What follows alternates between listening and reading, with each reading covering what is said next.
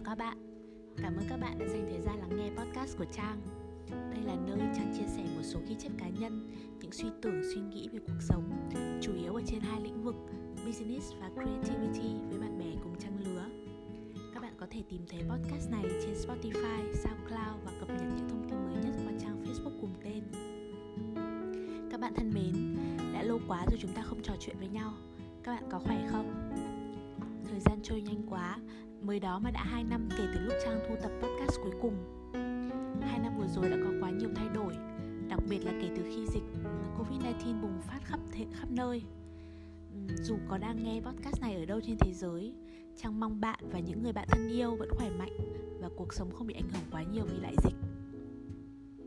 Bây giờ là cuối tháng năm năm hai không hai mốt tại Hà Nội. Lúc này, sau một năm rưỡi, dịch lại quay lại Việt Nam và chưa có dấu hiệu thuyên giảm. Một lần nữa sự lo lắng thấp thỏm lại quay lại đầy tính ám ảnh. Các bạn nghe podcast của Trang, không biết các bạn làm những ngành nghề gì nhỉ? Và khi dịch diễn ra, công việc của các bạn có bị ảnh hưởng nhiều không? Nếu có thì cho Trang xin chia sẻ điều đó với các bạn. Dịch về làm phố phường rất háo vẻ. Rất nhiều cửa tiệm đóng, hàng quán đóng. Không biết bao giờ dịch mới yên để có thể mở cửa làm ăn trở lại. Lại thêm nhiều bảng hiệu trả, trả mặt bằng và cho thuê mặt bằng khắp nơi trên phố phường. Đằng sau mỗi cánh cửa đóng, đằng sau mỗi cánh hàng rong vỉa hè không được mở cửa là rất nhiều cuộc sống bị xáo trộn, rất nhiều nỗi cơ cực mưu sinh. Hôm nay Trang đi trên phố phường Hà Nội và lòng vẫn còn thấy xót xa bùi ngùi. Nhưng ít nhất cho tới điểm, thời điểm này, Trang và công ty của mình đã tìm được hướng đi để thích ứng với hoàn cảnh mới. Còn năm ngoái chỉ toàn là hoang mang và hoang mang. Trang vẫn nhớ đêm hôm ấy là ngày sáu tháng ba năm hai không hai không. Lúc đó Trang vẫn còn tụ tập ăn ăn uống tại nhà bạn.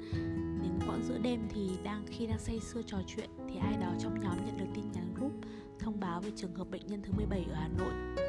Thế là từ hôm đó, tin tức xấu, sự bất an, hoang mang của đám đông tuôn trào trên các trang tin tức và mạng xã hội như những con rắn độc chui ra khỏi chiếc hộp Pandora. Trong một hoặc hai tuần tiếp sau đó, mọi hoạt động sản xuất kinh doanh dường như đóng băng trở lại. Mọi người chỉ còn tập trung vào tích trữ thực phẩm và ngồi ngóng chờ những tin tức diễn biến mới của dịch. Hôm nay khi Trang đang viết những dòng này thì vừa hay tin thành phố Hồ Chí Minh sẽ chính thức giãn cách xã hội từ ngày mai, rồi chẳng biết tới khi nào sẽ đến các tỉnh thành khác trên cả nước. Nhìn lại quãng thời gian giãn cách giãn cách xã hội năm ngoái, đó đúng là một cơn ác mộng chợt đến. Chỉ từ hôm trước tới hôm sau thôi mà doanh thu cả trong Nam ngoài Bắc của công ty Trang trở về không đồng, và nó duy trì ở số không tròn trịnh ấy đến tận mấy tuần về sau. Ngay lập tức Trang và Chi là bạn co-founder phải gọi điện thoại giữa Hà Nội và Sài Gòn liên tục để bàn cách ứng phó với tình hình mới. Xưởng và văn phòng sẽ hoạt động thế nào, sẽ đóng những cửa hàng nào, ai ở lại, ai nghỉ, nói chuyện về để xin hoãn thanh toán tiền thuê mặt bằng và lương thế nào. Trước mắt là một tương lai không thể đoán định. Nếu càng cố gắng giữ quy mô như cũ, chắc chắn chi phí sẽ nuốt trọn công ty nhỏ của Trang. Chưa kể đến, chưa kể sau này sẽ để lại những gánh nặng nợ nần và tổn thất không thể tránh khỏi cho tương lai. Thế là năm ngoái, trong một vài tuần mất ngủ và trong một vài tuần và rất nhiều đêm mất ngủ, Trang và Chi đã đưa ra rất nhiều quyết định đắt giá, những quyết định đau lòng và ảnh hưởng đến cuộc sống của rất nhiều người. Mặc dù trong suốt mười năm làm kinh doanh, không phải Trang đã chưa từng phải trải qua những quyết định như thế này. Nhưng nếu được, được lựa chọn thì Trang xin không phải đối mặt với những khoảnh khắc đó thêm một lần nào nữa. Bây giờ nhìn lại, nhờ có quyết định dứt khoát và nhanh chóng, công ty Trang thu gọn lại một cách gọn nhẹ nhất có thể, nên sau này có thể vượt bão những lần dịch sau. Tuy vậy cho tới lúc đó, Trang vẫn không thể biết quyết định của mình lúc đó là đúng hay sai, và cũng không thể tưởng tượng nổi dư chấn của dịch lại tồi tệ và có ảnh hưởng nhiều đến khía các khía cạnh khác của đời sống cá nhân Trang đến thế. Hôm nay Trang chia sẻ với các bạn một bài viết trên blog của Trang cuối tháng ba vừa rồi. Kể từ đó tới nay thì công việc và cuộc sống của Trang đã được cải thiện rất nhiều rồi.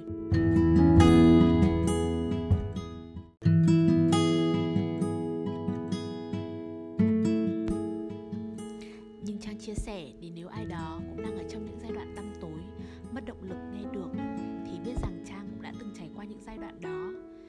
Và Trang cũng như rất nhiều người đang nghe podcast này hiểu tâm trạng và nỗi lòng của bạn. Trang chia sẻ câu chuyện của mình để bạn biết mình vẫn đang còn có nhiều người đồng hành. Nỗi lo của chúng ta thì không phải cứ nhắc đến là giải quyết được, nhưng ít ra biết mình không cô đơn trong giai đoạn này cũng là điều hết sức cần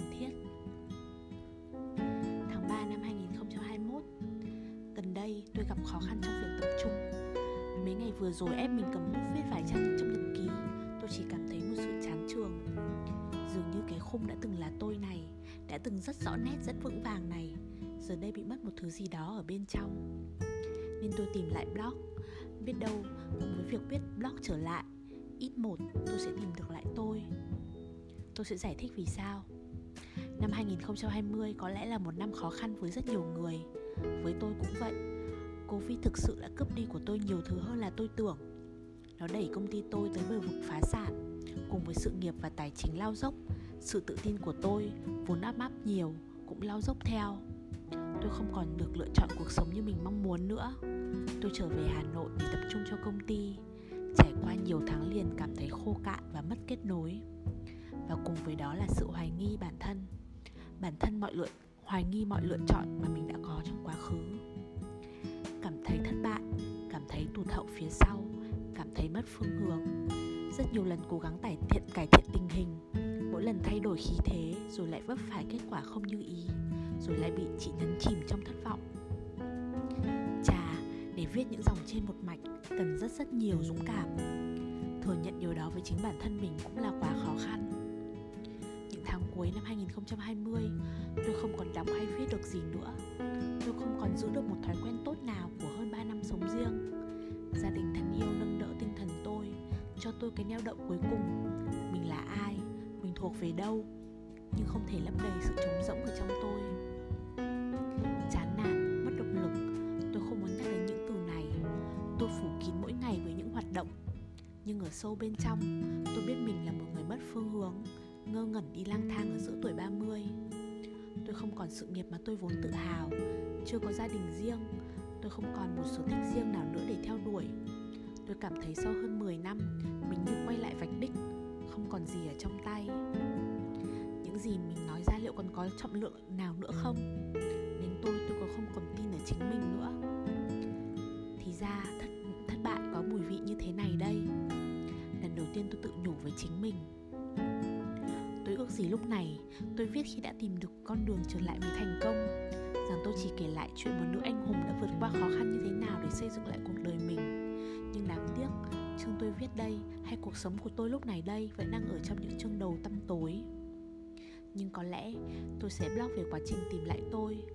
Biết đâu cùng với blog, cùng với việc chăm chỉ ghi chép này, dần dần tôi sẽ lại có lại cuộc sống của mình trước đây. Tôi cũng không biết nữa. Tôi cần một sợi dây bám, một cuộc hội thoại với chính mình, để một lần nữa được liên hệ với con người ở bên trong. Vậy blog sẽ cùng tôi trải qua quãng hành trình này chứ?